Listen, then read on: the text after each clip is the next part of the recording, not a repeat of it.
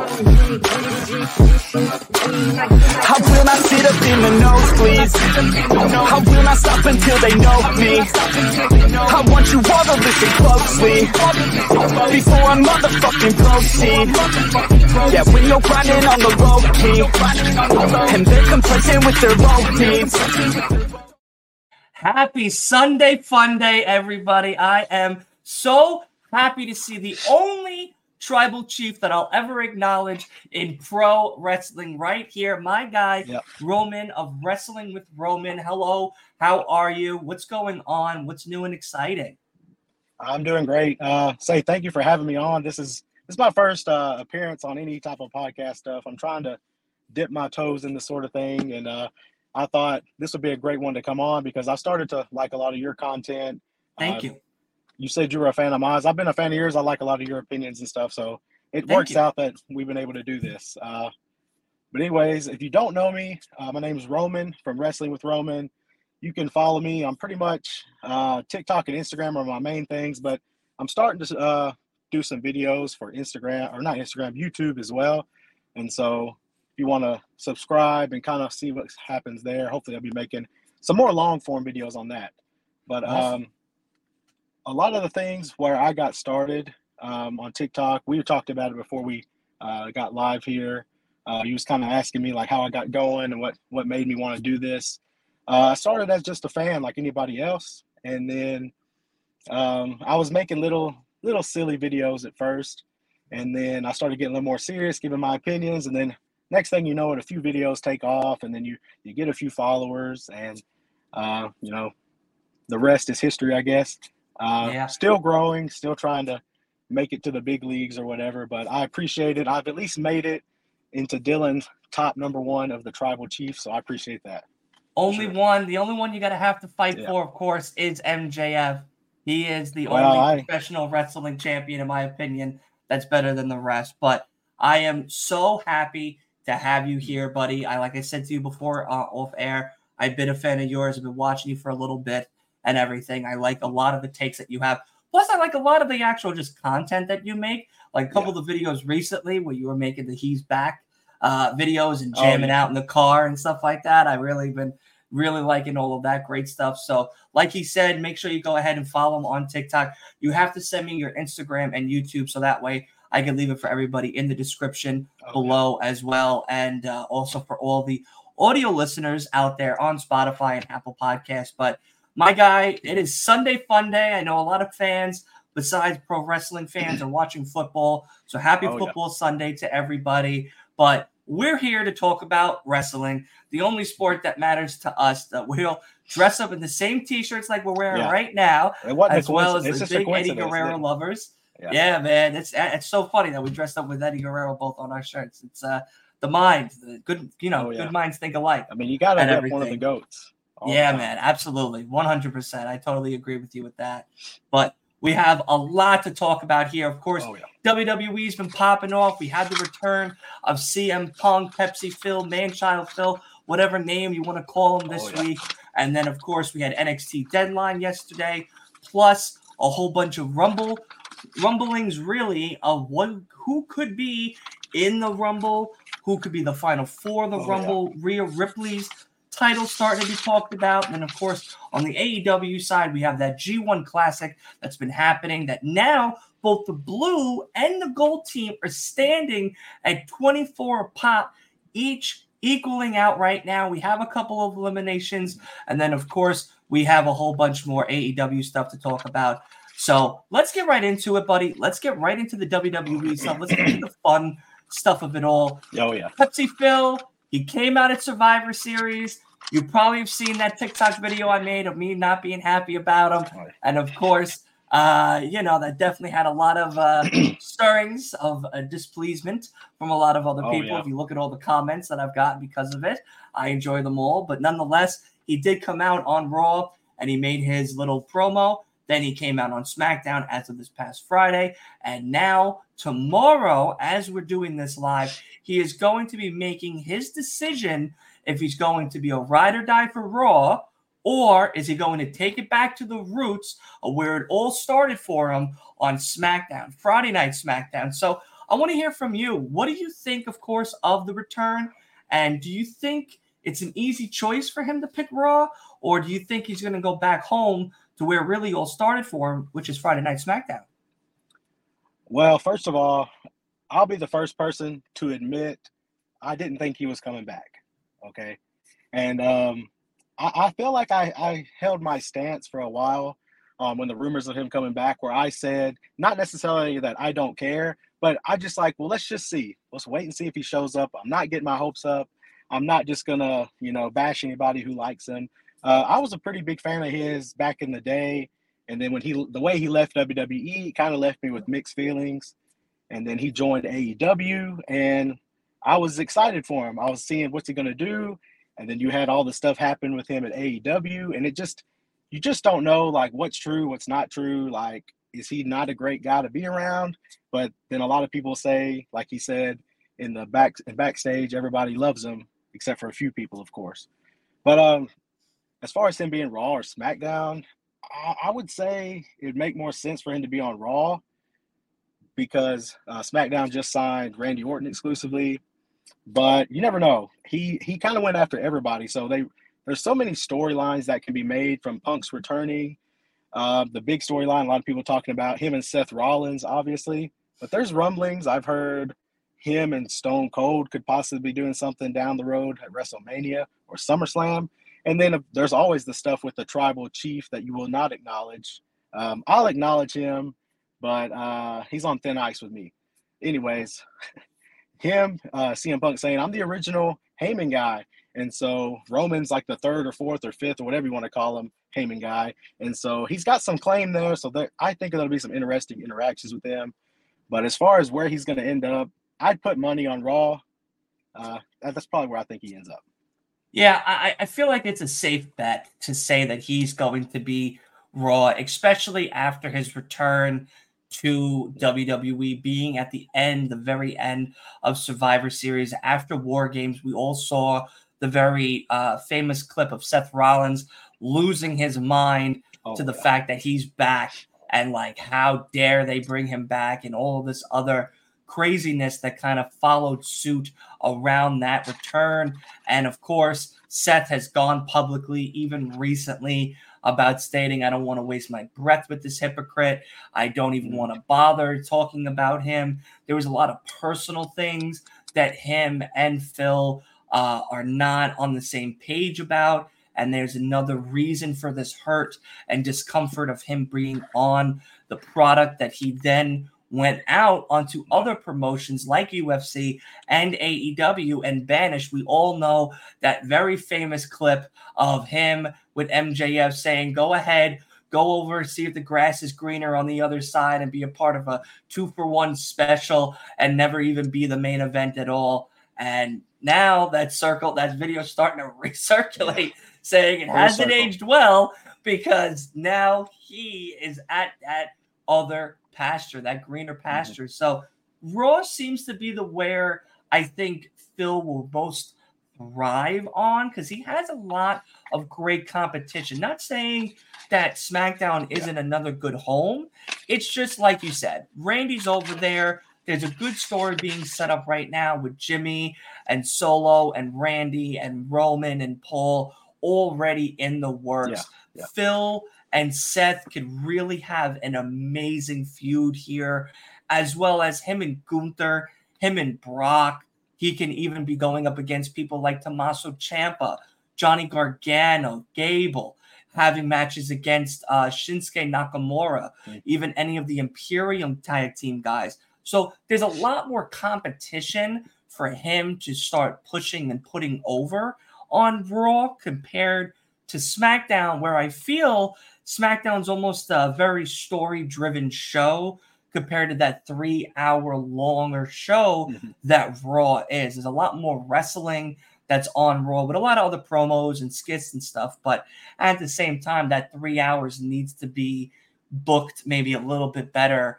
And maybe Phil could be that guy that oh, is yeah. that little special ingredient to figure out what Raw is going to be come 2024. But of course, the other big question that comes of this is now in that promo on Friday, he stated that, hey, I need to finish my story, and that's at WrestleMania 40.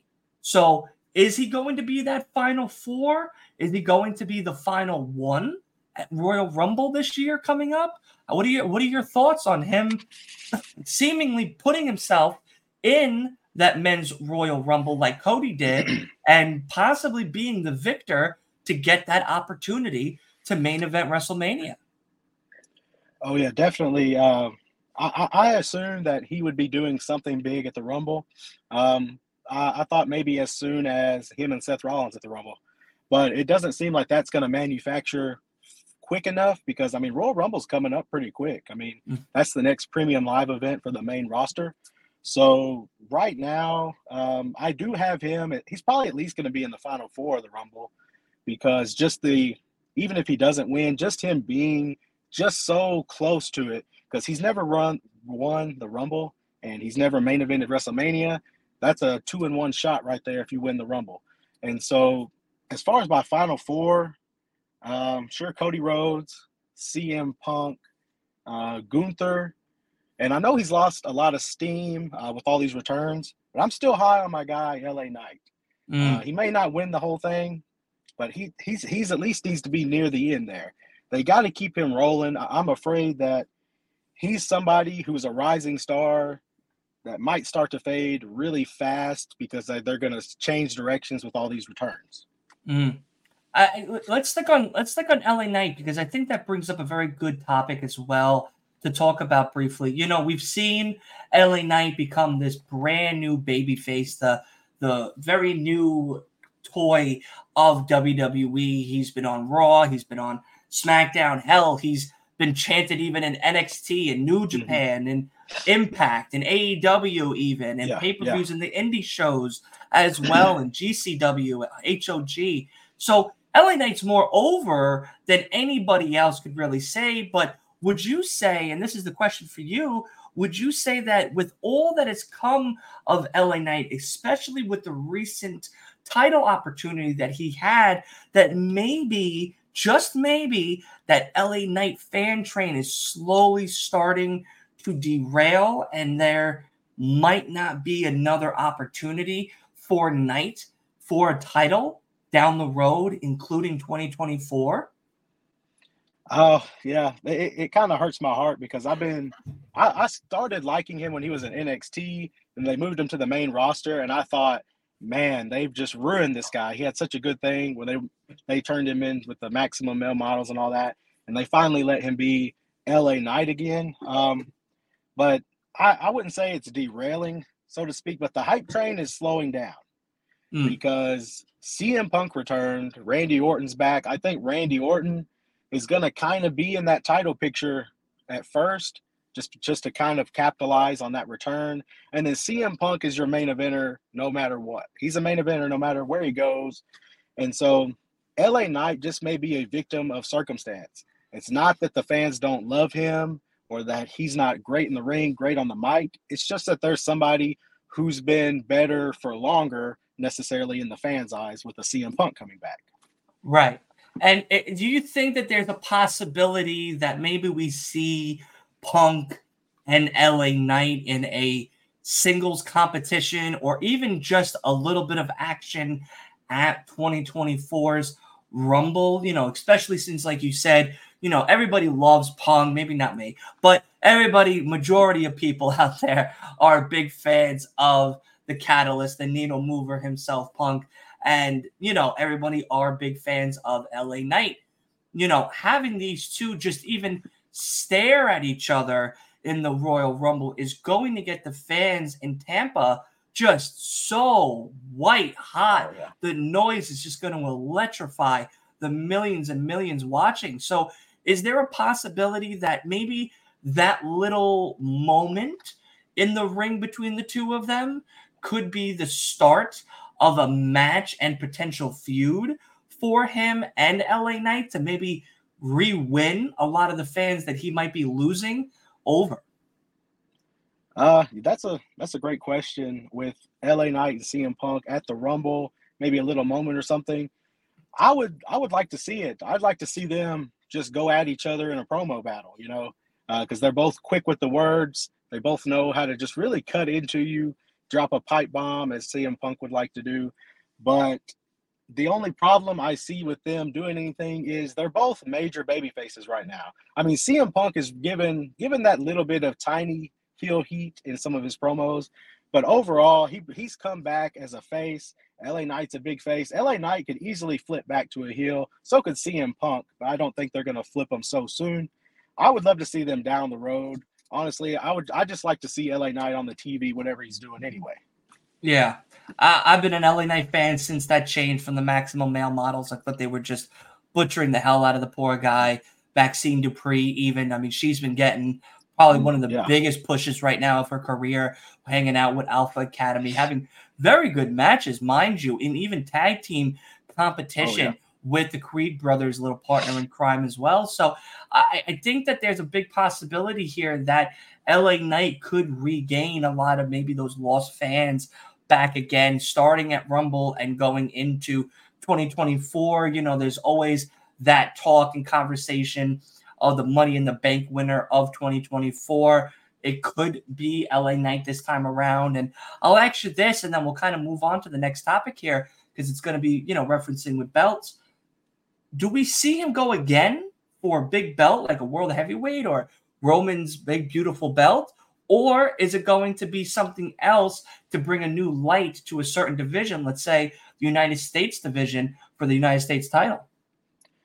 Um, I will say, as far as his world title opportunities, I think those are kind of on the back burner for right now. Um, I would love to see him since he's on SmackDown. You have a new United States champion, Logan Paul perfect opportunity to put them together. They've already kind of had uh, a meeting when they were doing the Money in the Bank stuff. LA Knight's already dissed him pretty good. Logan Paul's fired back at him. So there's already some instilled history with them from this past year's Money in the Bank. So they could very easily get into a storyline together. And I would love to see LA Knight as United States champion. Yeah. I, I feel like if there's going to be any chance of LA Knight showing his capability as a champion, that United States title might be the perfect one for him. Because right now, you know, there's been a lot of uh, a clusterfuck uh, of where this United States division is going. We now have it on Logan Paul. There's this tournament going around right now, of course, uh, from this past Friday for an opportunity against Logan Paul for that United States title. Um, so having LA Knight maybe be that Money in the Bank 2024 winner could be that way to pole vote him back to the main roster competition and possibly redirect the United States Championship and to a very interesting and more well deserving title because you and I are both wearing one of probably my favorite United States champions of all mm-hmm. time, Eddie Guerrero, as well as there's so many other great ones. Cena comes to mind, of course. Big Show comes to mind, whether or not that was a moment of history for the Big Show. It was yeah. still a moment for sure. And so, so many other great ones came and went beyond beyond as well. Roddy Piper back to NWA. Even I just watched that awesome pay per view with No Bones. So shout out to them. But yeah, you know, I tell you now, I feel, and I've been saying this for a little bit. You know, I think the United States championship, the belt, and the whole division for that is needing a new sense of direction. And maybe Logan Paul being the one to hold it for now gives it that perfect reset. So that way we can start figuring out who will be the next one to bring it back to the wrestling standards and bring wrestling back to a, br- a brand new prestige for yeah, the United yeah. States Championship division. So yeah, I, I think I think that's kind of a good way to, to look at it for sure. But someone that's not been getting a lot of love, unfortunately, even though she's always on top, as she so proclaims, mommy, oh, aka yeah. Rhea Ripley. Uh, you know, she's been having this women's title over on Raw, Mommy's Home, this whole nine yards, had this little great moment with Randy Orton and everything this past Monday as well. Um, but her defenses to retain this title have been to some mediocre. Natalya's had two opportunities. Of course, the first one being Queen Zelina in the Puerto Rico match. Uh, of course, then we had match. the yeah, very good match. Uh, you know, all in all, it was a very interesting one as the yeah. one to pick. There was a lot of other great matches there, of course, being one Bad Bunny and Damian Priest oh, going yeah. all out uh, for that. But Rhea, you know, on top of that, she had her match against um, Raquel Rodriguez. She's had one against Shayna. She's had one against Shayna, Raquel, uh, Zoey, and Nia Jax now. So where do we see mommy really coming into her own again, like we saw her run going up against Charlotte at this past uh, WrestleMania 39? Or do we think it's time for mommy to drop the belt and maybe do the same like we're trying to do for the United States division and give a nice reset to it? Well, first of all, we mommy is always on top. If, if she ever happens, I need to be on record if she ever sees anything I do that like I'm all for her being the champion. Uh, don't try to hurt me or send Dominic after me, please. But um, it was interesting about her defenses. I've looked them up recently. She's had about six or seven title defenses between premium live events and Monday Night Raw. And mm-hmm. like you said, you named off pretty much all of them. You got Zoey Stark, Zelina Vega, Natalya, Raquel, um, she defended against Shotzi a, a, time, I think. So she's defended against a lot of people, but she hasn't really defended against any of your big names. Your, uh, I think she defended against Becky Lynch and Natalya in a triple threat once at like a house show. So like a lot of people don't really count those. Uh, a lot of times they're defending titles multiple times in a weekend that nobody sees but the crowd that's there. Right. But as far as um, some people are saying it's a bit lackluster, and I, am kind of agreeing a little bit, but it's not so much her fault. She's just so popular, and there's nobody really on her level that's on Raw. A lot mm. of the people that are on her level, they're all on SmackDown. You got mm. your Charlotte Flairs, you got your your Asuka, your Bianca. Which shout out to Bianca Belair. That's my son's favorite wrestler, if you can believe that. Uh, which I, I really that. enjoy too. It's my son's favorite wrestler. It's funny, uh, but they got all these people who are former champions at the top. They're all on SmackDown. Bayley. I mean, all these all these awesome wrestlers over there. And then on Raw, not saying that these women aren't good wrestlers. They're good wrestlers, but they're just they don't have the name behind a Charlotte Flair, Bianca, Bayley, all them over there. And so there's really not many people that are on the level of mommy right now. Yeah, I would say they're very green almost over on Raw, using a wrestling term for that. You know, Raquel, maybe not so much. Zoey, for sure. Shayna, who's been an NXT Women's Champion in the NXT Women's Division when she was there.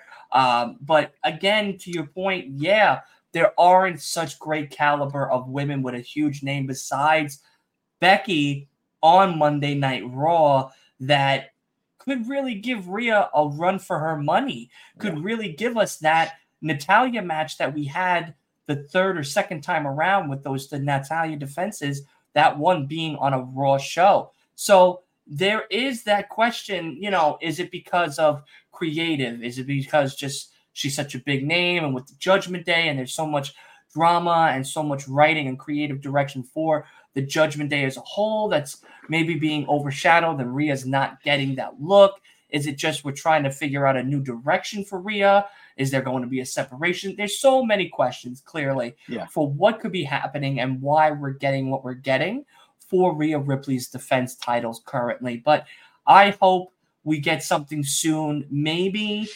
dropping it isn't a bad thing either, giving some of these other ladies like Shayna, like Raquel, possibly even Zoey Starks, an opportunity, even if they're a two to three month transitional champion, I feel would definitely heat up Raw's women's division. I mean, we haven't seen much of Candice LeRae, Indi Hartwell. Where have they been? They've been in segments, they've been in two matches, three matches, maybe tops.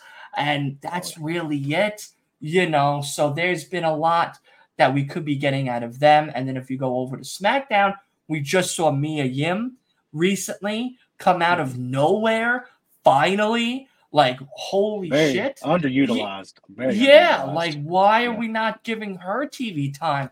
But again, you know, you got Kairi Sane, you got Asuka, you got Io, you got all the damage control, Dakota when she finally comes back. So there is a lot more, uh, excuse me, more women there that are prepared to run that belt to the top. So hopefully we see something soon and that you know i'll go with you as this uh, uh with this as well. And I, am trying to be safe too from mommy's wrath but you know please don't attack us. All right. We're still big fans of you i love you on top. You know what i mean? Like it might get me guy might get me a lot of a lot of noise over on tiktok later on but nonetheless I, am oh, still yeah. a big fan and and definitely want to keep uh, keep you happy but yeah again we'll we'll see what happens with that hopefully we get something worked out soon. Again, we are ending 2024, uh, uh, starting 2024 with the Rumble. So maybe that'll be the direction with who or whom might be showing up at next year's Royal Rumble. And let's kind of get into that before we, we jump into AEW here. So, of course, 2024 is coming up. We're about three weeks away from January and about seven ish weeks away from the Rumble itself. And of course, we have the men's and the women's. So let us have a little fun on the show because we like to have fun on these shows and watch alongs and stuff, which you know, I know you've dropped in on a few watch alongs and everything. I so definitely you know, try to. to. Yes, thank you. And I appreciate that very much. Excuse me. Um, so let's do the women's since we were just talking about the women's division. Alrighty. Who do we see being the final four in next year's Royal Rumble to possibly take a shot at either Io Sky or Rhea Ripley at next year's WrestleMania 40. Who do you got? Well, as far as my women's final four, it comes with uh, one return from injury and one return from basically retirement. Okay. So I got a returning Liv Morgan coming back at the Royal Rumble from injury. I think she's the winner, to be honest. I think she's going to win it. Her and Rhea already have the history. They'd be a perfect match at Mania. And maybe it could be Liv Morgan. Give her a chance to relive her first women's championship victory, but on the grandest stage of them all at WrestleMania. My other three, I'm gonna include uh, Raquel Rodriguez. I think she's she's gonna be the powerhouse that's left. Mm. And then you have Bayley. I think she could have a surprise run. I'm hoping we get Hugger Bayley back pretty soon because she looks mm. like she's on the outs of damage control and she looks like she needs a hug. I heard that she used to be a great hugger back in the day. And so going on from my last one, I think it's a return that links back to the guy who returned to Survivor Series. Mm. I think we're getting Miss AJ Lee back in the Rumble. I'm not saying wow. she's winning, but she could very well return for a one off and then find her way in that final four. Uh, but I do think Liv Morgan comes out on top. Sorry, mommy. Ooh, wow, wow, wow, wow. That's a that's a hefty list uh, list right there. I, I definitely would say Liv Morgan would be great in that final four. Maybe winning it all for sure could be the way that we're going to go. I know myself and and and Leo from kicking it with Leo and Wolf have all had that conversation of it. You know, for me, does it make sense? Does it make sense for Liv to come back. She's the only one that's beaten Rhea clean. She's the only one that's put up a very good fight against Rhea Ripley. She was the only one that lasted the longest with Rhea in that last year's, this year's, I should say, Royal Rumble before being the last one to be eliminated. So there's a lot of already written in the books of this is that next person. But due to injury, uh, unfortunately, she's not been able to stay stable long enough to do a lot of these great comebacks. You know, she was with Raquel being the tag team champion, which then forced her to get um, uh, put on the shelf due to injury again, which is why she's been out for so long. Hopefully, we see the beautiful Liv Morgan back in action next year. Maybe even Alexa Bliss shows up for a one off. I know she just had her beautiful baby with her husband yeah. and everything. So, shout outs to them and hopefully they have a beautiful baby that's healthy and happy. Um, you know, maybe we see her coming back like AJ, which would be really great to see her as well. But my final four, I would have to say, yes, Liv is in there. I'm also going to go Shayna and I'm going to go Zoey. I feel like those two have maybe a potential feud in the near future. They've already wrestled once against each other, which in my opinion was a pretty good match. Both of them are a little bit more of a powerhouse in the lightweight or maybe middleweight class of women's wrestling there. So it'll be nice to see them maybe do another one off down the road or another feud even down the road.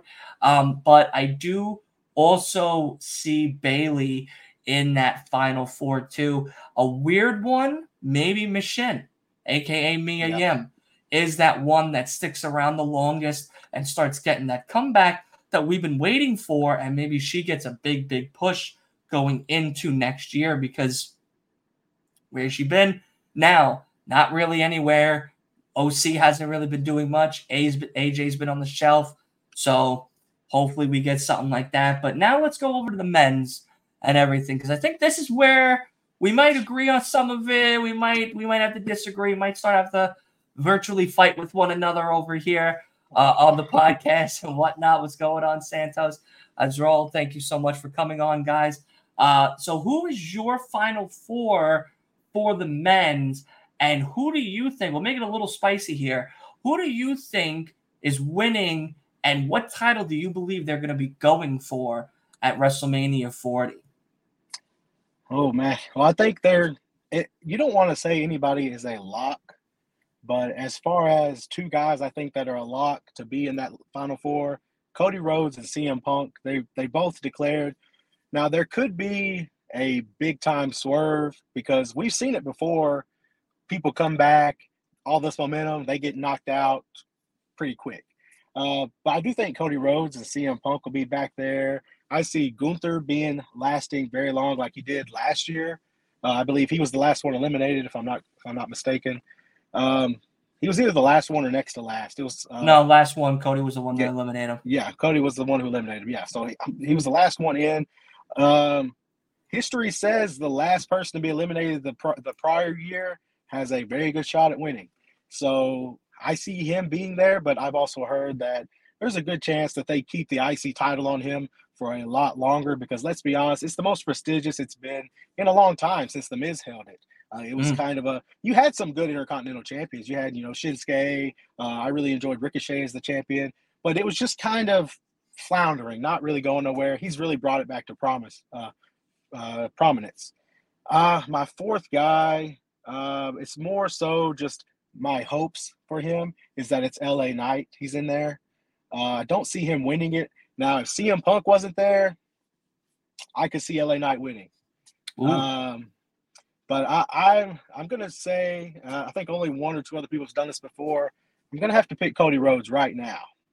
Okay. Um, fair bet. Fair bet. But if he doesn't win it, maybe CM Punk because CM Punk coming back to WWE, other than it being one of his few options as far as you know the big promotions, he has to have somewhere in his contract saying, "I'm winning the Rumble" or "I'm made of any I'm doing something big. Like I'm not coming back for nothing." Pretty much. Right. Um, but as far as if Cody Rhodes wins, I think he goes after Roman Reigns, and then if CM Punk wins, it's hard to say who he's going to go because he can go either way him and yeah. Seth have a real life beef, right? Um, and then him and Roman, I know back in the day, um, him and Roman may have had some words too as well. So there's a lot that can be said about who's going to win. But if I just had to say, I'm going to say Cody Rhodes. I know it's a bland, generic answer, but I'd say Cody Rhodes. I, I'm going to agree to Punk and Cody being definitely the final two of the final four for sure, as well as Gunther. I would say my last one, Gable, like Santos says, that's a good pick. Mm-hmm. LA Knight's a good pick. You could see something out of nowhere and maybe get like a Ricochet or even a Shinsuke out of this uh, moment. Bobby Lashley, Drew McIntyre could also be in that contention. Yeah. But I'm going to go with Santos's pick because it's kind of the one I'm more leaning on lately. But the person that I think is going to win the whole thing is Gunther.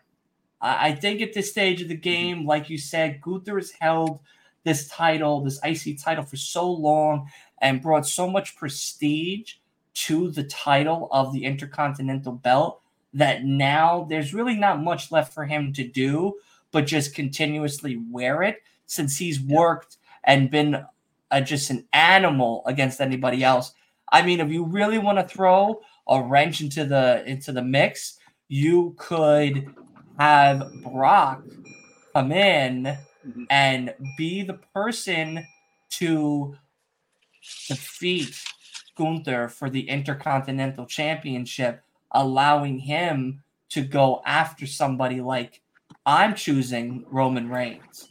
And I think Gunther would be the one to dethrone Roman at WrestleMania 40. I feel like he's the only one that has hmm. the same oppositions on his side of the ring that could take out people like Solo, like Jimmy, and distract them. So that way it's a cleaner fight for Gunther and Roman. It's probably going to be one of the bigger people Roman will ever have to actually face next to Brock Lesnar. Um, so I feel like that's more of the direction. If it's Punk, the safest bet I feel is Seth. They are really making it believable that these two guys are going to go at it and going to go at to war. And I wouldn't put them in any match until it's WrestleMania 40. Oh yeah, because it's the 40th WrestleMania. It's in Philly. This is just a monumental moment in WrestleMania history. So there's no better place to put this feud to rest but at WrestleMania 40. So I feel like those are your two, for myself at least, that I could see going in those directions for sure. Because, like I said, it, it just doesn't seem Cody, and I want to hear this from you before we hop over to AEW. I feel like at this stage of the game, Cody Rhodes has had his chance to be champion. And, you know, he came back at 38 or 30, no, 38, uh, red hot, won against Seth, beat him in Hell in a Cell, was just killing it at the Rumble, won the Rumble, did a great uh, matches leading into the Rumble, uh, into uh, WrestleMania 39, and then of course got screwed over by Solo to lose against Roman. Then when he comes back, it felt like he was going to do the hard times promo, his father's promo of the modern time, the hard times it's been for a man who gets, you know, thrown to the side because computers have taken his job, the famous Dusty promo that we all know. And it just didn't seem to be going in that direction. He was winning some, losing ones that didn't matter, winning more ones that didn't matter, and losing ones at the same time that did. So it was a very flip floppy type of reign going into the end of 2024. Then he became the tag team t- champion, which I don't know what direction they were thinking for all of that, especially with Jey Uso. Uh, having Jey leave and go to Raw, understandable, but what does that really mean? And now him finishing the story, I don't think there is a story anymore for Cody. I feel like at this stage of the game now, Cody's done it all. I don't think he even yeah. needs this belt to really solidify his legacy in the WWE. I feel like with everything Cody has done and is going to do in his time in the WWE, this belt really isn't going to hold as much weight as it once could have if he won at 39. You know, the longer we wait, with such a wish-washy direction of story going back now with Cody being on Raw and we had that trade where we thought all right well if we're going to bring Cody into the mix again he has to go to SmackDown but it was Kevin instead and just a fumble on that. So what are your thoughts on if Cody doesn't actually get to finish the story? Does this hurt Cody? Was it a bad signing of Cody Rhodes to WWE? Is Cody even need this belt anymore in your eyes? Like, how do you feel with what direction Cody's been going in this past year, especially after WrestleMania 39? Well, he's got to finish the story, right? I mean, he's just going to come out and keep saying it. But um, as far as finishing the story, it feels like it was it was a hopeful story. Him coming returning to WWE after all these years, him defeating Seth, and then unfortunately he had the pec injury. He came back, battled from that, won the World Rumble, and WrestleMania 39, night two, was his moment, and they did not pull the trigger on it. Right. So that kind of tells you um, they love him as as far as merchandise. They love him for promos, for meet and greets. They love him for all the young kids who look up to him. He is great for the kids. A lot of the kids love him. So I understand that as far as a business sense, it's been a great move for both of them. As far as in the ring, uh, winning titles and stuff, not the best for Cody. It almost felt like when the, he won those tag titles with Jey, they were like, "Well, here's something. Here's something for now," pretty much, uh, because it just kind of did come out of nowhere.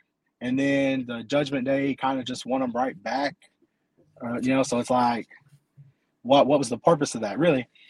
But as far as him finishing the story, it comes down to what happens when a, when the underdog finally wins. Is that the end of your story? Because what's after it? Because if your whole thing is just winning it, what comes after is going to fall flat. Mm. I, I think that's a perfect way of putting it. I, I, I feel I feel exactly that as well. You know, it's time, in my opinion, to move on. I think that his story is what he's just going to do in the WWE as a whole with whatever the length his contract is. And yes, will it be the moment we've been waiting for? And will millions and millions and millions of people pop and cry? And we'll see all of our friends on TikTok being so happy they won? Yes. Does it make great business sense? Yes. I get all of that. But does it make sense logically? Because, like you said, he wins Great. What does that Monday Night Raw look like? Yeah, exactly. How long of a title reign is he going to have? Who on Raw is he going to have to face? Then it begs the question well, if he doesn't win the Rumble and it's Gunther and Gunther hasn't picked his opponent, Cody wins at Mania Gunther could be the guy that shows up at Raw during that promo and tell him, you know, I haven't picked my opponent, but you're looking like it. So, you know, there's always that that's on the table. You have other winners like the Money in the Bank winner as well. Still could be the guy that hasn't cashed in yet because we have to wait until the end the the next money in the bank to fully mm-hmm. cash in. I believe that's the rule. Um, so you know, Damian Priest is the one to come out and be like, "Hey, Cody, I want that belt." Okay, does he now go to SmackDown? Does that mean that he gets traded again and he goes back to SmackDown and he becomes a SmackDown yeah. star? Okay, then we have Cody and Randy. But then for what? What does this mean? What where does this where does this go after Cody loses? What does he do next? What does his next run look like? Is he retiring with the belt? You know, those I think are more the questions I don't think many of us are really thinking of because we're yeah. so excited about the fact that Cody wins at Rumble, Cody wins at Mania. That's it. That's yeah, all we're thinking of. Yeah. Right. And it's like, but what? what are we doing for that Monday Night Raw? Or what are we doing for the first Friday SmackDown after WrestleMania? Because technically, if Cody beats Roman, he's a SmackDown star. You can't have two belts on the same show that hold the same weight class. Because then the brand split that's not even really a brand split. Yeah, it doesn't exist either. So you you, you kind of just you're fumbling into walls here if that's the case. And then you know Kevin stays on Smack. You know the, the you know again I, as a fan, of course, I'm excited for the possibility of Roman being dethroned and Cody getting the win or whatever. But myself as that content creator, that logical thinker, I'm sorry to shit in everyone's Cheerios, but like you know this is this is my thought going into it. What what are, what's next what's what's this length looking like? What is the kind of a, looking like? Kind of reminds me of because it's just how we are wrestling fans. We're kind of fickle. I mean, especially when that underdog baby face finally makes it to the top, we're like, okay, now what? I mean, like I said earlier, with uh, Liv Morgan potentially winning the Rumble, getting her another moment. When she won the title, everybody was like, yay. Then a week later, they're like, now what? Right. Uh, Daniel Bryan, it happened to him. Um, they finally won it. They're like, okay, now what? Like it happens all the time, and it, it's just I don't know if it's human nature or what, but when the baby face finally makes it to the top, it's always what next? Because at least when the heel wins, you know, you can you can still hate him forever. But the but the baby face, it's harder to get them to stay loving you than it is to stay uh, hating you. And, and let me ask you this as well, because this kind of ties into our our next set of topics for AEW. We see with MJF how there's so many stories that are happening mm-hmm. that maybe some fans who are becoming new fans of AEW's product is a little bit overwhelming. You know, you got Samoa Joe, you got Adam Cole, you got Roderick, you got this GC1, the G1 Classic, you, you got six, seven, eight different stories happening for MJF's title.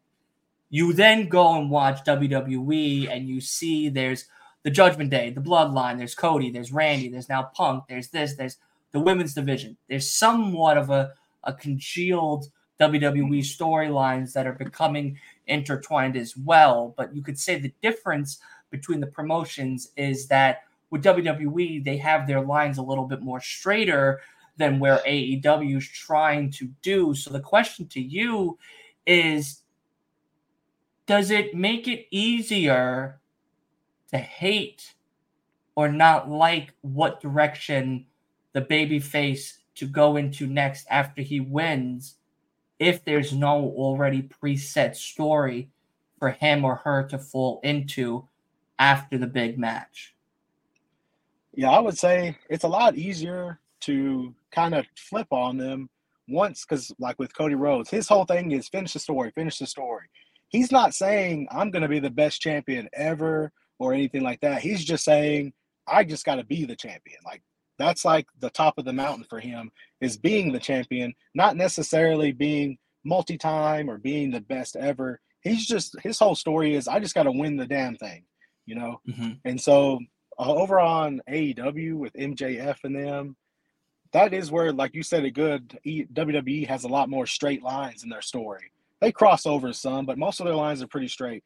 AEW, and before I say anything, AEW is the reason I got back into wrestling a couple years ago.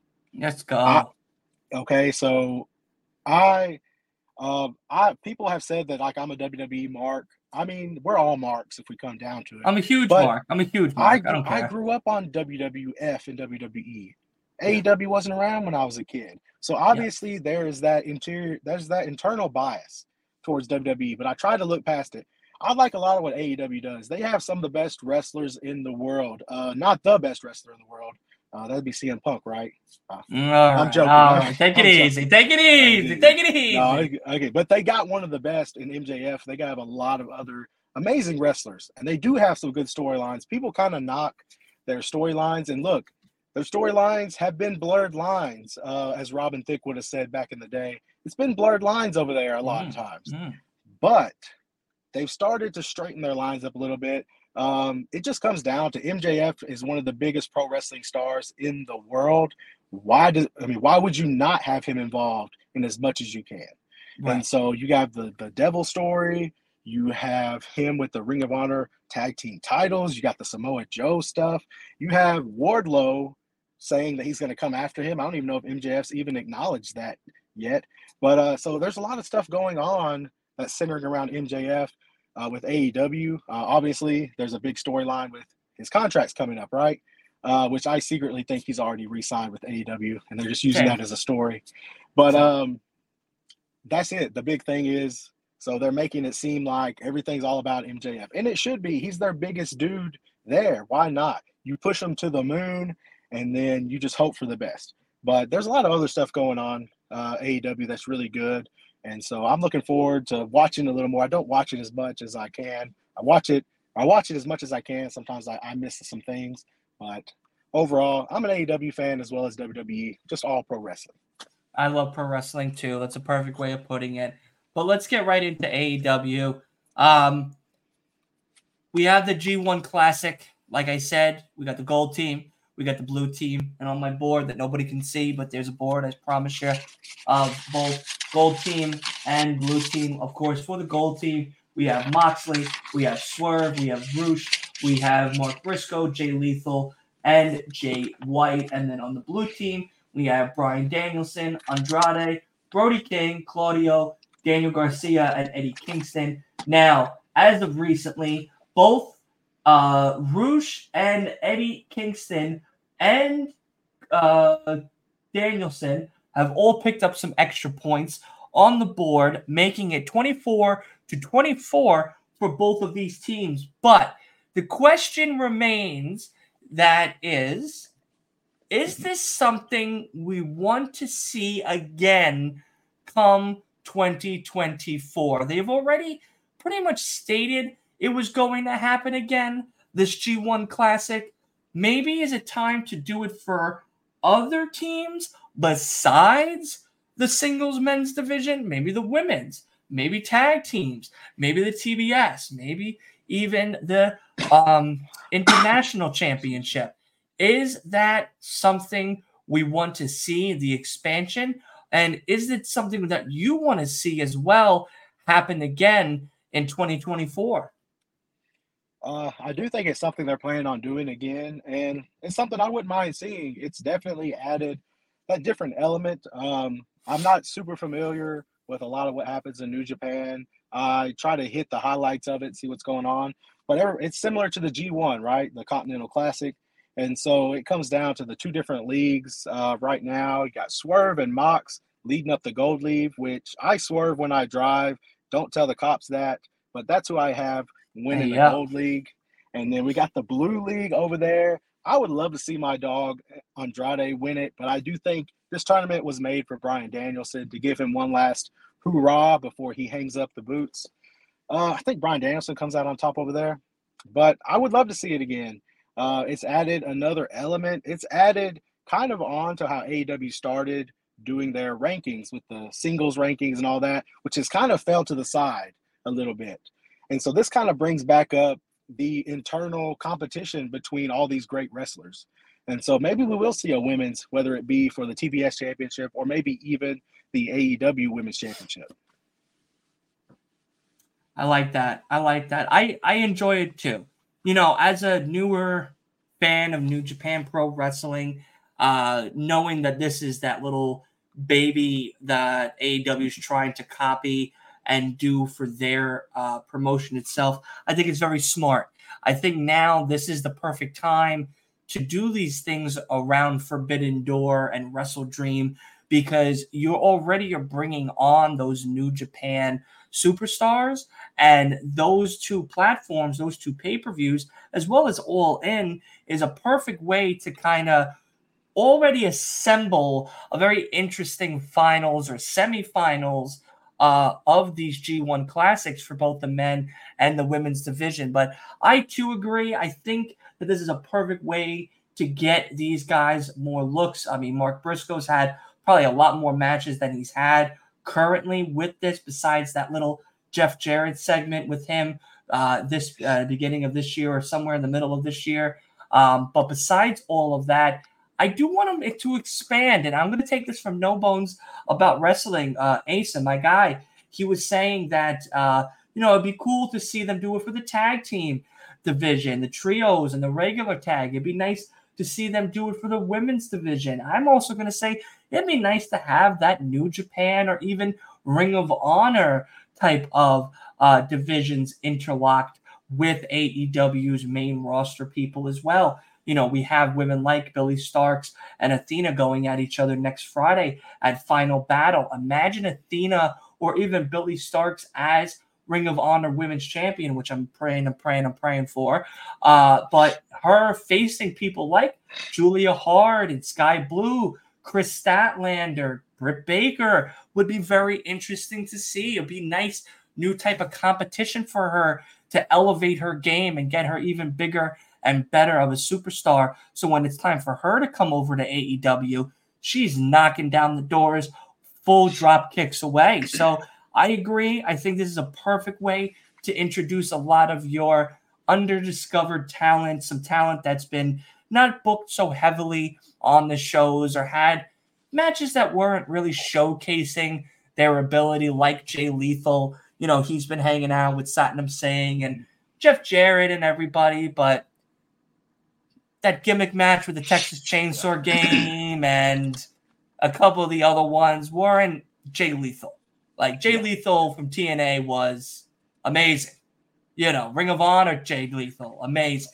This Jay Lethal is good. You know, I wish he would got maybe a win, but yeah, yeah, it is what it is. Board, but yeah, yeah, it be it would have been nice. It would have been nice, but let's go into the women's division now, like we talked about with the WWE with Rhea Ripley.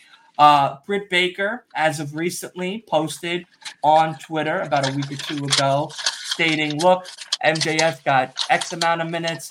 Uh, Christian Cage got X amount of minutes. Britt Baker 2023 has gotten none.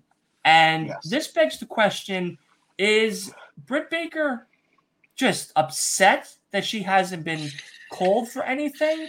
Or do you think that creatively the women's division, kind of like how the women's division in WWE has been going in such a not so managed, but maybe a mismanaged direction for a lot of these ladies that maybe adding a talent like Britt Baker into the mix just wouldn't really make sense of it all and having her showcase to maybe win or lose or put someone else over maybe it wasn't in Tony Khan's cards for 2023.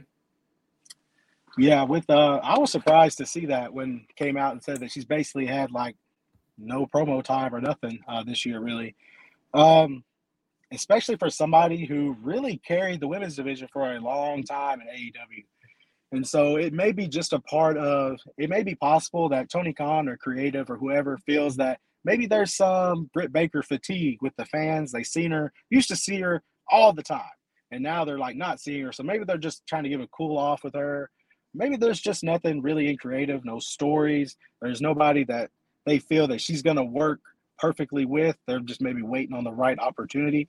But at the same time, they're really trying to get a lot of these other, um, not necessarily undiscovered women, but a lot of the people that your average fan may not know of. Skye Blue is somebody who's been popular, but she's really kind of blowing up lately. Julia Hart has come out of nowhere, it felt like, and she's really ascended uh, to the top of that TBS uh, rankings right there. She's the new TBS champion. Kris Statlander, somebody who was injured for a while, she came back. So there's a lot of good stuff there's a lot of great wrestlers in the women's division. It just feels like sometimes maybe they abandon storylines too quick or they rush them or they just don't quite mesh it all together the best way possible. Mm. Um, one thing I can say, um, they're they're trying. Okay, you, you can tell they're trying, at least trying. Um, sometimes you just gotta throw stuff at the wall and hope it sticks. Yeah. Um, that TB uh, for the TBS championship, Julia Hart and Abaddon. Um, that's an interesting little thing that could happen there. Uh, Abaddon is somebody that I feel has kind of a cult following, to be honest. Like you don't really hear about them a whole lot, but they've kind of come back on the scene some, and I've noticed a lot of people clamoring for them in comments and stuff. So that's really cool that they're at least getting a shot at the TBS championship. Hopefully soon. I'm not sure if the match has been made official, but I know that they've they've met in the ring. And so there's a lot of cool stuff happening in the women's division. You just got to pay attention to it. The average person is going to say that, oh, you know, they don't book them well and blah, blah, blah. You just got to kind of watch it, pay attention to it. They're not the best at, in the world at booking the women, but they're mm-hmm. trying. It looks like they're getting a little bit better. Um, Tony Khan and them, they do listen to the fans. I remember kind of over the summer, they said uh, it was something about there was like two minutes of women's wrestling, like on the whole show and like the next week they were in the main event of the show. And so it just kind of comes down to if we want to see more women in AEW, more storylines, more matches, we got to show up and watch it. And the people who go to the show, you got to stop going to the bathroom when they're wrestling. That's a very, Very good point. Absolutely. I, I, I 100% agree with that because myself included, I'm a fan of women's wrestling. Sometimes a lot of these women can put on some amazing mm-hmm. matches better than the men. And with that being said, it does showcase the effort that Tony has been doing with trying to book a lot more of the undiscoverable or the undiscovered uh, talent that he does have on his roster in AEW, yeah, yeah. like people like Julia Hart and Skye Blue, Kris Statlander, Willow Nightingale, um, Marina Shafir, Emi, uh, Emi Sakura, uh, Ruby Soho was just in action as well recently. So there's a lot more coming, hopefully, of this women's division going into 2024. Hell, we had two women's matches at full gear on the main card. And now that is a huge statement because for somebody who watches these and does these watch alongs, normally you'd see one on the main and then you'd see one on zero hour, and that would be it. Two on the main card is very impressive. That shows yeah. growth. That shows listening to your fans. That shows redirection. And it's exciting to see. And it makes a lot of others want to watch as well. And both matches were good. They were good. Mm-hmm. Julia Hart's match was good. And the other one as well was good as well. So it it's not that it's lacking it's just that management and creative direction is lacking, which unfortunately is being lacked and brought into the women's division itself, which feels like that's taking the brunt of it, which in many cases it is. It is taking the brunt of it. And it sucks because you could see some amazingly talented women getting in there and getting out, doing amazing things. Kris Statlander had an amazing run as TBS champion. Hopefully, Julia Hart can do just as that, and not if not more. It'd be very exciting to see Abaddon versus Julia Hart, the two like goth girls of your lunch cafeteria going at each other. Very exciting to see. So I'm very excited to see all of that. But speaking of all of the mystery and pizzazz and everything that's been happening, you brought it up. I've brought it up. AEW fans are bringing up. Hell, AEW is bringing it up. The devil. Now, no one's on the level of the devil, including MJF. Okay. He is the only one that's on the level of the devil because he is the guy himself. But as of recently, MJF is being attacked and yeah. tracked down and targeted by the devil. And there's been so many rumors, so many speculations. We thought it was Punk. People are saying that it's Adam Cole and maybe Roderick Strong. Maybe we're getting Mustafa Ali into the mix, maybe even a Dolph Ziggler. So many questions and so little time because now we're coming to the last pay per view of AEW, which is World's End. and pretty much is where we're going to see the unveiling of the devil. And there's also this new rumor that I don't know if you heard, or I think maybe you've made some content about it, but it's Britt Baker and she's the one leading charge as the devil to make Adam Cole make one of the hardest decisions of his life, which is leaving his brand new best friend, Maxwell Jacob Friedman, his Ring of Honor tag team partner. Mm. for his girl, or leave his girl behind for a friendship that could die or be turned around against him if Max chooses to do so. Because we know, like I know, he is one of the dirtiest people in the game. He's not Ric Flair, but he's close to it with backstabbing and manipulation. He's the salt of the earth. But as of lately, he has been the crowd's babyface. We've seen amazing mm. promos from him and Adam Cole, the beautiful run into the tag team competition, the kangaroo kick is the biggest thing that's been coming yeah. over. So there's so much going on, but do you believe that it could be Britt Baker out of all people that could be the devil And maybe that's another reason why she said what she said on her Twitter feed about no time for Britt Baker? See that that raises a very good question, and it really does tie in to what she said recently with her tweet about no time and MJF is getting all this time. Notice how she name dropped MJF. Uh, so that is a very very good theory with Britt Baker uh, possibly being behind the devil mask. I mean, there's a lot of people, like you said, a lot of people are kind of leaning towards that Adam Cole, baby, being the devil. But if if I had to pick, it, it probably would I would probably say Adam Cole, um, just because of he wants that AEW World Championship so badly, and yeah. he it, it's kind of one of those things where if you've seen Talladega Nights, oh yeah. he's tired of being second. Yeah. He wants the taste of the gold. So yeah. he's willing to do whatever it takes, even if he has to don his best friend's mask and take out everybody close to him and eventually take him out and win that title. But a lot of people, and I thought of it too, but I, I just don't see them doing it. What if it's MJF himself pulling it over on everybody? Because we've never seen that. We've never seen them in the same room he, I mean, he says it himself. Nobody's on the level of the devil. Every time you see the masked person, they are. It looks like it's pre-recorded or something. Uh, other than the one time when you first saw them and seen them walk up, but you've never seen them in the same room. You didn't see MJF get attacked. You just saw the aftermath of it. So it could be MJF. I'm leaning towards Adam Cole. The Britt Baker thing is really, really good though. That could be great drama right there as far as picking between the best friend or the wife.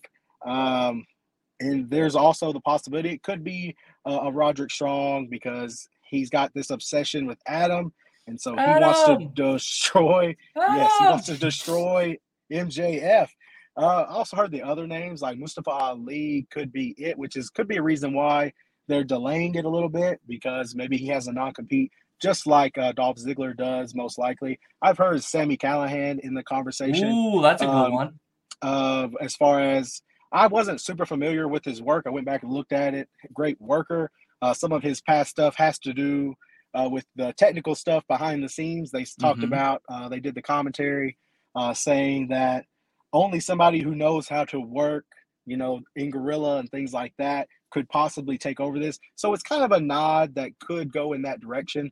But at the end of the day, um, nobody is on the level of Adam Cole, baby. I think it's him. I think he's the devil. Mm. I like that. I like that a lot. Yeah, I mean, I'll say this: if it's MJF, it's weak. I'll be honest. I'm a huge little, MJF mark. I'm a huge MJF mark. They know it. I'll dress up as him. I came in for one of the. I would have never guessed it. I would have never guessed it. Oh god, yeah, no, it's not like I'm wearing the damn uh, scarf right now, uh, or the MJF fucking action figure on my right. Yeah. Uh, you never, never would have guessed that. Uh, but no, like I, I, I think it would be very lack of creative if it is him because there's so many other angles that we could go for here, especially Wardlow being somebody that somebody has noticed. I know No Bones also noticed this as well, and I noticed too after the uh, the Devil's segment, Wardlow was right after, and his hair was all pushed up and everything, like he was just under a mask. So there's a possibility that it could just be all of MJF's opponents banding together to knock out all the other competition or all the help he could get in order to take what's theirs, which is the M the Triple B itself. But we got a couple weeks two weeks roughly as of today, until of course collision. At I'm sorry, to World's End. I keep saying, well, because it's on a Saturday. That's why I keep thinking of yeah. collision. Uh, but a couple weeks until World's End. You know, your boy's going to be there, dressed up in the MJF gear to the T, waiting to, you know, hopefully get picked on by the King himself, nonetheless. But before we go, I wanna, I just wanted to say thank you for having you on, man. Thank you for coming on it. and and hopefully this uh, first time on a podcast was fun and exciting, and you had a good time. Yeah, I just definitely. want you to hang back uh, after the show ends and everything like that, just to kind of briefly talk, so I can get you back to your kid and everything pretty quick. Yeah. Um, yes. But before we go, I know you're a video gamer. I know we talked a little bit about it before and stuff like that. You said you were playing the WWE games and stuff like that. Now, have you played the other ones in the past, the SmackDown versus Raws, and oh, going yeah, all oh, the way yeah. back, or? Oh yeah, I've I've played all the way back to when there was a WWF in your house. Back, uh, which I mean, the all-time best one, most people agree, is No, no Mercy was Mm. is just like the top tier. Uh, but those uh, SmackDown versus Raw, Here Comes the Pain, uh, Lay at the SmackDown, all those, um, those are those. That's my childhood as far as gaming, as far as wrestling games go. Those that's my childhood. And so, Well, then- Go ahead. yeah, go I really wish we could. I really wish they could find that essence in the newer games. I like the new 2K games. It's really cool, but it feels like it's missing, just missing that spark that those old games had. Absolutely. I totally agree with that. So before I let you go, before we let the drum roll hit, give me your top five wrestling games of all time that you've played, whether it's from in your house all the way to 2K23, 2K22. What is that top five looking like? All right, so number uh number one is definitely No Mercy.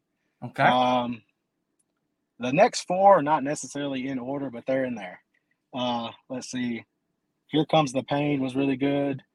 SmackDown versus Raw. I think it's 2007, maybe, maybe 2007. Uh, WWE 2K. Is it six? Maybe it's 16.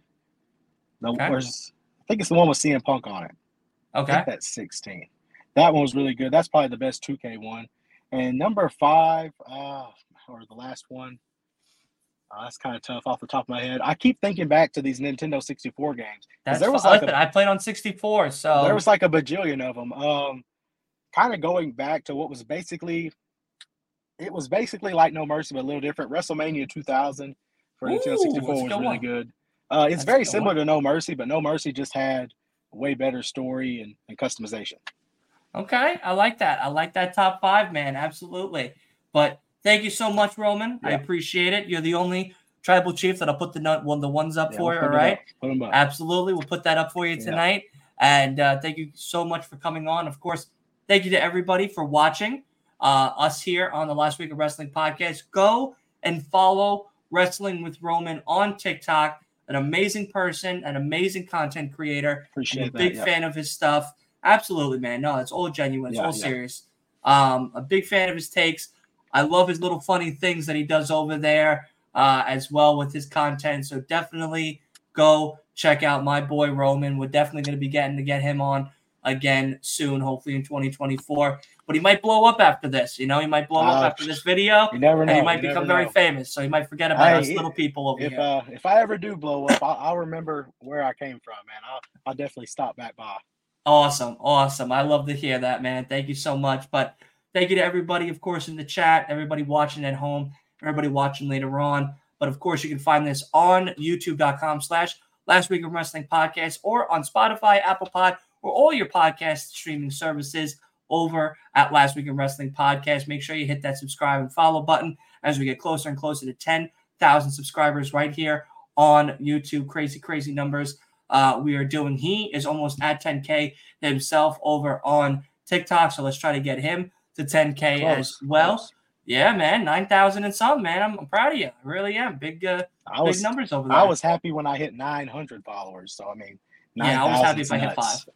yeah, I, I was happy when I hit five. I was like, all right, cool. Someone, someone likes me. Uh, you know, so it was, uh, it was definitely cool. But definitely, we'll see you again. Thank you to everybody. Yeah. Tomorrow we have Isaiah Moore, AEW's Dark and Dark Elevation wrestler, coming on as well as in the Indies as well. He's going to be popping on talking about his career, his travels, his journeys, and a whole bunch of other awesome, awesome things. It'll be our first wrestler that we've interviewed here. We did one with the GCW referee and a whole bunch of other great people. So if you haven't already, make sure you go ahead and blow up all those videos. I got a great Scott Steiner story over here on YouTube as well from referee Clark. So thank you, Clark. I appreciate you. He'll be coming back on hopefully next year as well. But let's get out of here. Of course, we will see you tomorrow night, 8 p.m. Eastern, for uh, Isaiah Moore, 7 p.m. Central over there on Romans time. Yep. So that way you guys over there can hang out with us. And we shall see everybody tomorrow for Isaiah Moore interview. Thank you, Roman. I'll see you in a moment.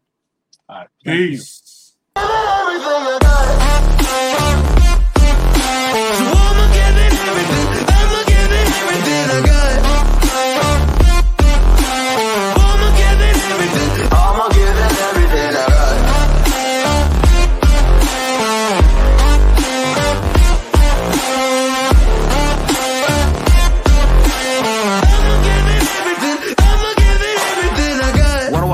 hope. So